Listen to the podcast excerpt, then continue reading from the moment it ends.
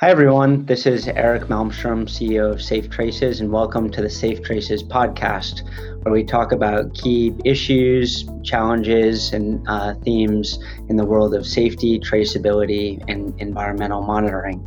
Today, we're pleased uh, to host Lisa Kay of NV5. Lisa is the president of environmental at NV5, a SafeTraces partner where she leads a team of high performing environmental, health, and safety consultants with the mission of making businesses and communities cleaner, stronger, and safer.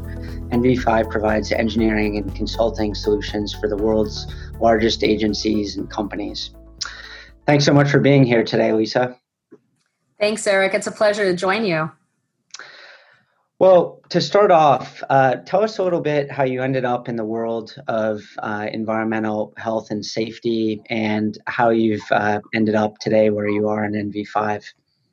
Yeah, you know it's interesting. I actually got my degree at Texas A&M in environmental sciences and uh, engineering, and then I went for a very brief stint into the medical device industry before ending up in, in environmental. And um, I've built and led three different environmental companies, um, sold two of those. My most recent, I was president of a company called Alta Environmental, which I sold to NV5.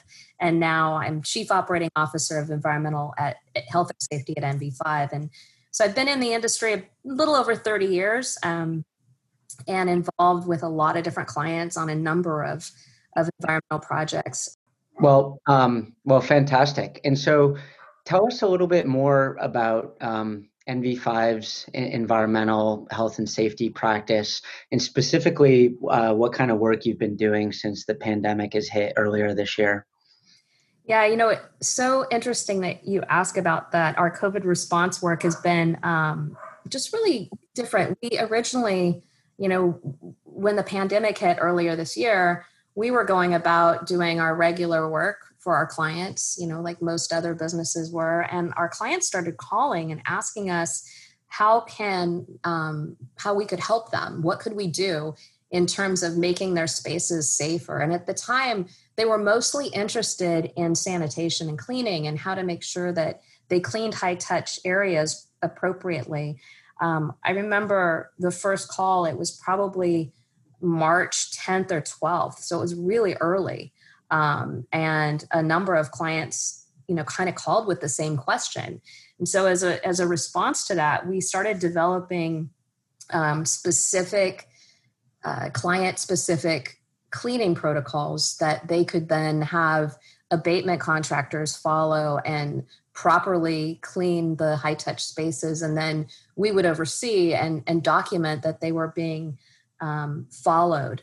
And so that we call third party validation. And we also as an adjunct to that provided training to our clients as well as um, their employees and the documentation of that training. Because if you follow osha rules it's really important when there's a hazard that you document you've trained your employees around protecting them from that hazard.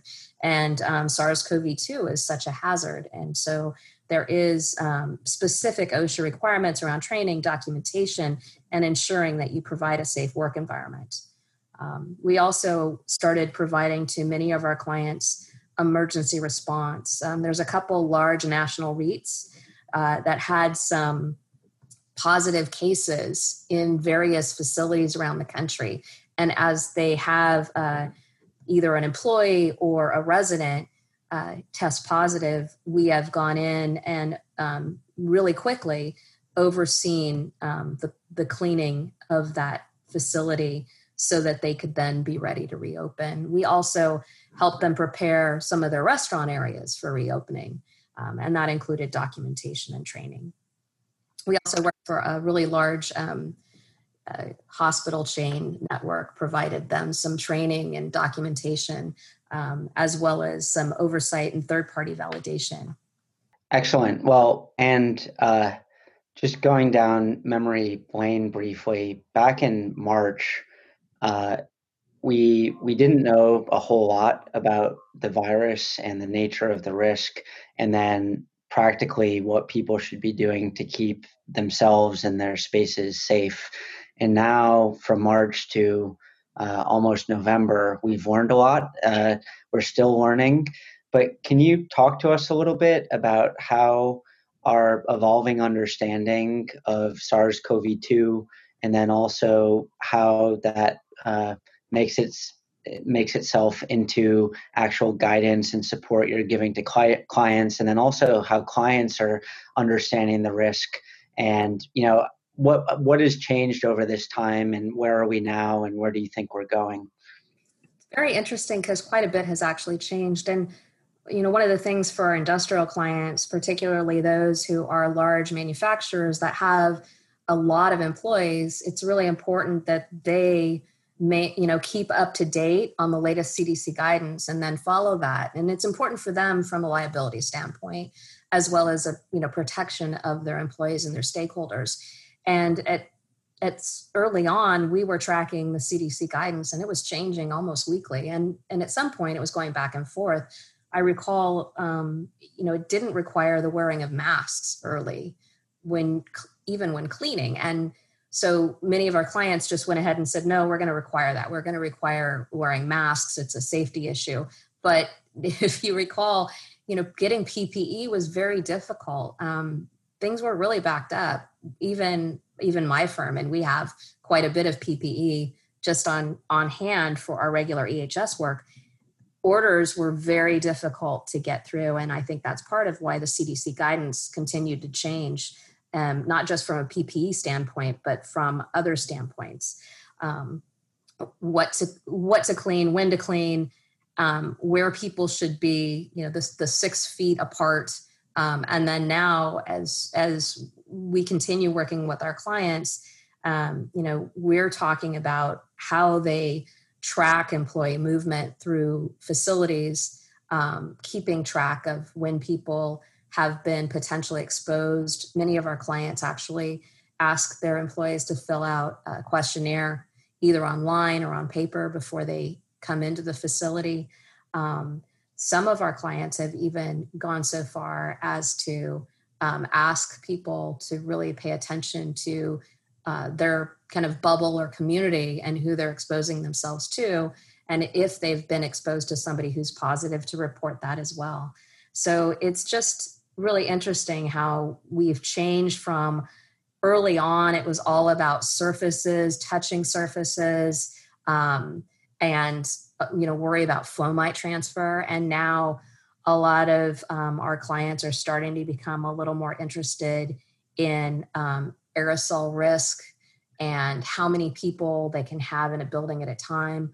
A lot of our clients if they're not um, essential businesses where they're manufacturing something or they're uh, a uh, you know like a warehousing uh, or a grocery type industry those clients that don't have to be in the office many of them have deferred putting people back in spaces and are mostly still working from home but thinking about when they do get back what it's going to look like um, the hospitality industry is one of our large client bases and they've been hit specifically, you know, very, very hard um, with the virus, with people not traveling, not staying in hotels. Um, the airline industry, we have a bunch of our clients are airports, and airports are really trying to figure out right now.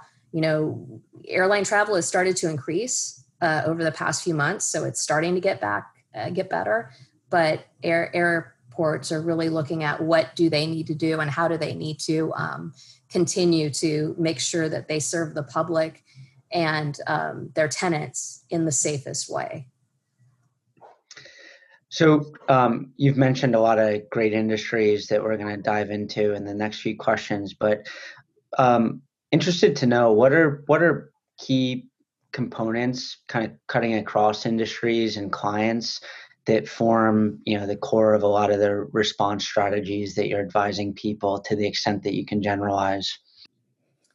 Yeah i, I think you know the first couple of things that really are important is making sure that everyone's aware employee and stakeholder awareness of um, safety and the safety steps that need to be taken. Um, we are environmental managers at an airport in california and um, at that particular airport you know there was a period of time when I even myself, I recall early going into the grocery store and not thinking about how you have to stay you know six feet apart. And you notice people they started to put lines on the on the floor to keep us apart. Well that particular airport actually hired somebody to tell people you know don't you know st- step back you're getting too close. So we've definitely seen you know changes and we've all uh, reaccustomed ourselves to things. But training not only the stakeholders but training employees documenting that training has been very important. Um, regular and um, vigorous cleaning and uh, sanitation, as well as if a building is closed, it's been really important to think about before you go back and reopen the unintended consequences of closing down that building. Um, we've seen um, a number of facilities where we've gone in and tested and and found um, Legionella and and that's an unintended consequence of closing down a facility uh, that can grow. And so you really need to flush and test um, your facility and and all your um, your building systems before you reopen if you've been closed for a period of time. And then you know the kind of work we're doing with you eric on on aerosol is becoming increasingly um, important to our clients. They're very interested now in air and air movement um, and understanding you know how do they how do they optimize their systems so that they're um, you know the, the air that we breathe in buildings is as safe as it can be. Great. Well now i'd like to zoom into one of the industries that you've mentioned and i'll, I'll let you choose but you've mentioned uh, retail groceries uh, hotels hospitality air airlines and then the airport infrastructure manufacturing. Interested to just dive into one of those where uh, NV5 has been uh, active and talk about the industry's response and then you giving your assessment of what you think they've been doing that has been effective and where is there room for improvement and how that's evolved over the course of the pandemic. Well, I think from my perspective, um, you know some some businesses have really stepped it up and and it's not necessarily industry specific. I think industries have a lot to learn from one another um, in terms of what's working well and what's not working well. Uh, it really tends to be more the leadership of that particular industry um, you know making sure that they are setting the tone at the top uh, they're documenting things and they're driving what needs to be done in terms of a plan. I know um, Cal OSHA has really stepped up enforcement, and so I've seen um, fines be levied anywhere from a few hundred dollars, even for a public agency, got a fine for not documenting uh, the new SARS-CoV uh, two safety requirements and then training their employees on those safety requirements for not including that in their health and safety plan. So, um, you know, that was a couple hundred dollar fine to a municipal um, agency. And then larger, you know, several hundred thousand dollar fine to um, food manufacturers for, again, not documenting the new requirements, not training employees on the new requirements, not providing the right um, PPE to employees, um, and not reporting properly. So those are, you know, some of the challenges that companies are facing right now, and and things that they're having to do. Industries that are doing it well are those that are really engaging their employees and asking them to be involved in committees to make sure that they're being safer, and industries that are also engaging their other stakeholders. Um, I've ha- had a lot of inquiries from people who've openly asked like why should i spend money on this if we're not going back to the office yet? Um, you know should i or should i not spend money on that issue training or um, documenting something new if everybody's working from home? And the answer is if everybody's working from home then you you probably don't have to worry about it as much. But um, a number of folks ceos from companies have even asked well if there's a vaccine then we probably don't need to spend any money right and and that's another whole other answer which um, you know it's highly unlikely that the moment there's a vaccine it's going to go away so i think you know that's a challenge um, that we all have to kind of grapple with and figure out how do we do the best that we can uh, for our community, um, all of us being part of the community, our employees and our stakeholders. So I want to pick up on this uh, point you just made on the if and when there's an, a vaccine, then all of this is going to go away, which is something that we hear quite a bit, or at least a version of that, that that's going to be the silver bullet. But you increasingly have a chorus of people in public health and in uh, environmental health and safety, and also in building management who are predicting that this experience is going to have a long tail, not only uh, given the uncertainty of a, a, of the timeline and efficacy of a, a vaccine and, and it being deployed, but even when it's out there, the next virus or the next kind of threat that we have that there's going to be some big changes to the way that uh, buildings are, are run in the future. What is your perspective on that? Well i will say so there's a there even before uh, the virus there there was a movement towards well buildings or healthier buildings. And and well is actually a, a standard kind of like LEED, uh, the well building program. And and there are and it's an international um, designation. So there are buildings all over that are well building. It requires um, air testing and water testing and the building end up, ends up getting certified. It has to be designed with a certain amount of light and health and safety in mind and the wellness of the people that that work in that building or reside in that building.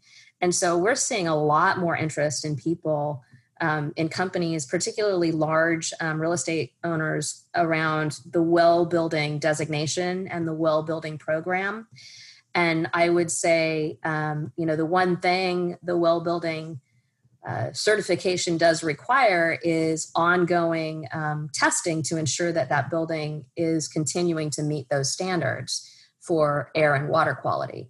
Um, obviously, the well building program doesn't include um, a diagnostic tool like the SafeTraces veriDART tool yet. Yet, I put that in there. Maybe someday it will, um, but it doesn't yet. Um, however, it is an interesting standard that I think is going to be picking up more steam. People people want to be in a building where there's a lot more light, there's a lot more um, good, you know, h- high quality air, you know, not having um, even VOCs and other things in that building. And so I think there'll be a lot um, more interest in more space and better space uh, as we return to work and return to the built environment. And um, we work with a, a couple large real estate holding firms that really see that trend. Um, I, before companies were moving towards fitting as many people in a space as possible to kind of limit their uh, overhead costs. And now I think that trend is going to be going the other way, where you're going to have more space per person and maybe more flexible space per person with a, a lot uh, different working environments for the general office. Obviously, manufacturing's a different story. Excellent. Um, so switching gears a little bit, um, right now, clearly there's there's major occupational health and safety risk in the the world writ large, and especially within the built environment. But also, there's tremendous financial distress uh, across the economy right now, in businesses, at the household level, um, and uh, just if you're a business right now and you're kind of tugged between keeping the business going amidst the pandemic and uh, whether you need your employees or customers back in an indoor space and wanting to get to that point as quickly as possible but then also the uh, needing to do that in a safe manner and each of those safety decisions often having financial consequences uh, connected to them. How do you? Th- what has been your experience navigating customers through the kind of occupational health and safety benefit versus the financial cost decision making, and how are they thinking about that, and how should they be thinking about that? Yeah, so I, I will say, you know, for example, the large healthcare in, uh, industry that we worked for, healthcare um, client that we worked for, they had a number of hospitals all over for them, what was most important was the third party um, verification that they were doing everything right to ensure their stakeholders confidence, um, confidence to go back and, and be able to get routine surgery to know that they were doing everything properly, confidence of their nurses and doctors to know that they were safe. Um, so that was really important to them. And, and it did, from their perspective, translate directly to their bottom line, um, getting people back into the hospital for routine surgery rather than people staying away was important not only for the community which they serve to make sure people are healthy, but also just for their bottom line. Um, I will say, interestingly enough, one of the things we do, our, our MEP business, our mechanical engineers um, have been involved um, doing large scale uh, retro commissionings, many ret- retro commissionings associated with um, making sure that um, you know your HVAC systems, your air systems are all operating appropriately. And um, some of the things they've found as they've gone through hundreds and hundreds of facilities are you know systems are behind the scenes right? And so if you don't maintain that over time you you do get even biologics building up on coils and other things. So they found a lot of things that need to be fixed and they've gone through and they've fixed them for clients. And, and it not only is a potential health risk but also uh, an energy drain. So you can save money on the back end by reducing your energy costs if you do the, some of these things right. There's no you know 100% guarantee but it's um, our clients are really looking at what makes the most sense given where they are right now. Um, and that means if they're reopening how do they make sure they're opening safely and compliance? Because again as i mentioned before there are osha requirements around training around um, the protocols that you put in place and that's a compliance issue. And compliance doesn't go away um, just because we have a virus. And then making sure that you're making uh, people understand what changes you're implementing so they know uh, what you're doing. Um, and i will say the you know the past few projects that we've gone through and done uh, retro commissioning we found cost savings on the energy side that the client didn't know they could realize great um, so we're going to now switch to a kind of global scope and just looking across the world, NV5's business spans uh, the US, Asia, the Middle East, Europe. Uh, very interested to get your perspective on how the US is comparing against other regions in terms of how they've responded to environmental health and safety risk uh, since the pandemic and what lessons you think the US could be learning from other regions that seem to have a better handle on things? Well, it seemed to me we have an office in Hong Kong, and I think our Hong Kong, um, you know, Hong friends and, and uh, colleagues had a easier go of it. They locked down fast, um, and then they put a lot of things in place, but they already had many of the measures in place that we've only been starting to put um, into place because they dealt with SARS. Um, and so they already had a, a whole uh, system uh, for a lot of things that we are just now, like I mentioned, implementing, including contact tracing. I mean, that, that was already in, in place and ready to go. Um, I, I was told by uh, my colleagues in Hong Kong that you walk into any building and you're handed hand sanitizer everybody's wearing a mask no matter what there's no there's no question about it. Whereas in the United States, um, you know, early on, and if you remember March or April, it was like, do we wear a mask? Should we wear a mask? No one really knows knew. So I think they they had more experience and they were they were sort of ready to go. They they did a lot with on the sanitation side, and um, they really really controlled uh, movement of people uh, a little better than we have. They did open up however, um, and contact tracing, I think, allowed them to do that better than us. They're still open today, whereas right now we actually see Europe uh, uh, today as we're taping this, we see Europe uh, on, in their second wave and locking down again, and um, cases are rising again throughout the United States. Um, I do think. Um, and this is just anecdotal on my part, but I, but I do think we've gotten a better handle on how to treat patients with it than we probably did early in the pandemic. Um, that said, I think um, you know the contact tracing piece, being able to know where people are going, and in fact, even um, in our offices, a lot of my clients that have um, you know large manufacturing facilities with hundreds up to a thousand or so employees that move from space to space. They are tracking you know where people are moving and who's in the building and who's in that space. So that you know when they do have positive cases and they have they can know who's been exposed and make sure that they don't um, you know they let the right people know you've been exposed and then those people can go get a test. So i'm going to put you on the spot uh, a lot of people are asking now when are we going to return to normal?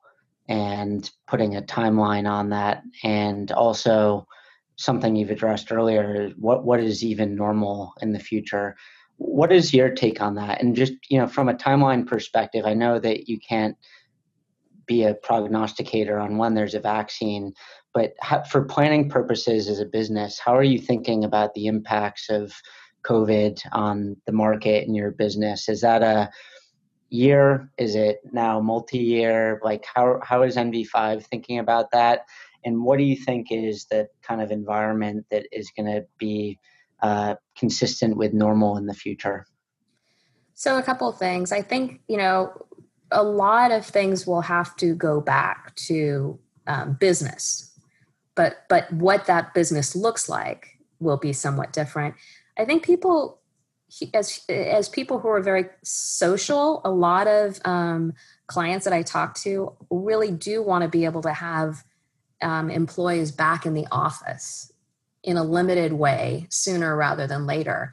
And so they are they are talking about how to do that um, but will things go back to normal normal? I i honestly don't think so um, especially after the conversation i had that i just shared with you um, with my colleague in hong kong where you know that is interesting because they already had you know been living in their new normal because of SARS and then we're ready for a little more ready than us for SARS-CoV-2. So I, I would say if you look at that as an example, we will probably continue to um, live a little differently than we have in the past, um, just because of this. I personally, you know, can't wait to be able to to go back into um, larger groups and um, events. Uh, you know conferences in person would be great uh, but i realize we're, we're just not ready for that yet right now. Um, and i know that um, eventually we'll we'll get there but there's a lot of people if you if you believe what you hear in the news or just talking to to folks. Some people are even if there is a vaccine they're like eh, i'm not so sure i'd be the first one taking it so um, i think it'll be a while Mm-hmm. my long answer to your short question. No, that, that's great. Uh, have you ever seen or experienced anything like what we're going through right now in your career? Ah, that's a, that's an interesting question. Not in terms of uh, health pandemic, I have not. Um, but you know, in, in my career, there's always something new in the environmental industry. There's always a new trend or a new um, a new issue, even um, from the standpoint of uh, you know thinking about contaminated groundwater. I mean, yeah, polyfluorinated, you know, P- PFAS was an issue and still is an issue, and it's affecting a lot of um, water in the entire world, not just our country. And so, you know, you think about drinking water and the quality of that drinking water um, for us as humans, it, it is impacted by um, manufacturing uh, chemicals. And so that those kinds of things pop up throughout my career. I've seen them over and over and over. And so this one just happens to be a virus, so it's a little different, but um, we'll continue to see challenges and that's what makes um, the work we do so interesting is helping our clients navigate and and work through and, and solve those challenges. It also makes the kind of work we do very rewarding as well. All right. Well um, thank you so much. I don't have any more questions. I just want to give you the floor if you have any parting uh, thoughts or things that you think we should have talked about, feel free. Well, I do think that the kind of work that you're doing at um, SafeTraces with a diagnostic tool will really help um, industry try to figure out how they can most effectively and efficiently um, create spaces that will be safer for their stakeholders, their employees, their clients, and then document that they are um, as safe as they possibly can be. Um, so I think you know that's a fantastic tool, and I really am looking forward to seeing it um, deployed in other areas and, and in a bigger way. Well, we share that thought. So, uh, thank you so much. Uh, it's been a pleasure having you on, and we're grateful and look forward to uh, working together in the future and all our very best. Thanks, Erik. Have a great day. Thank you.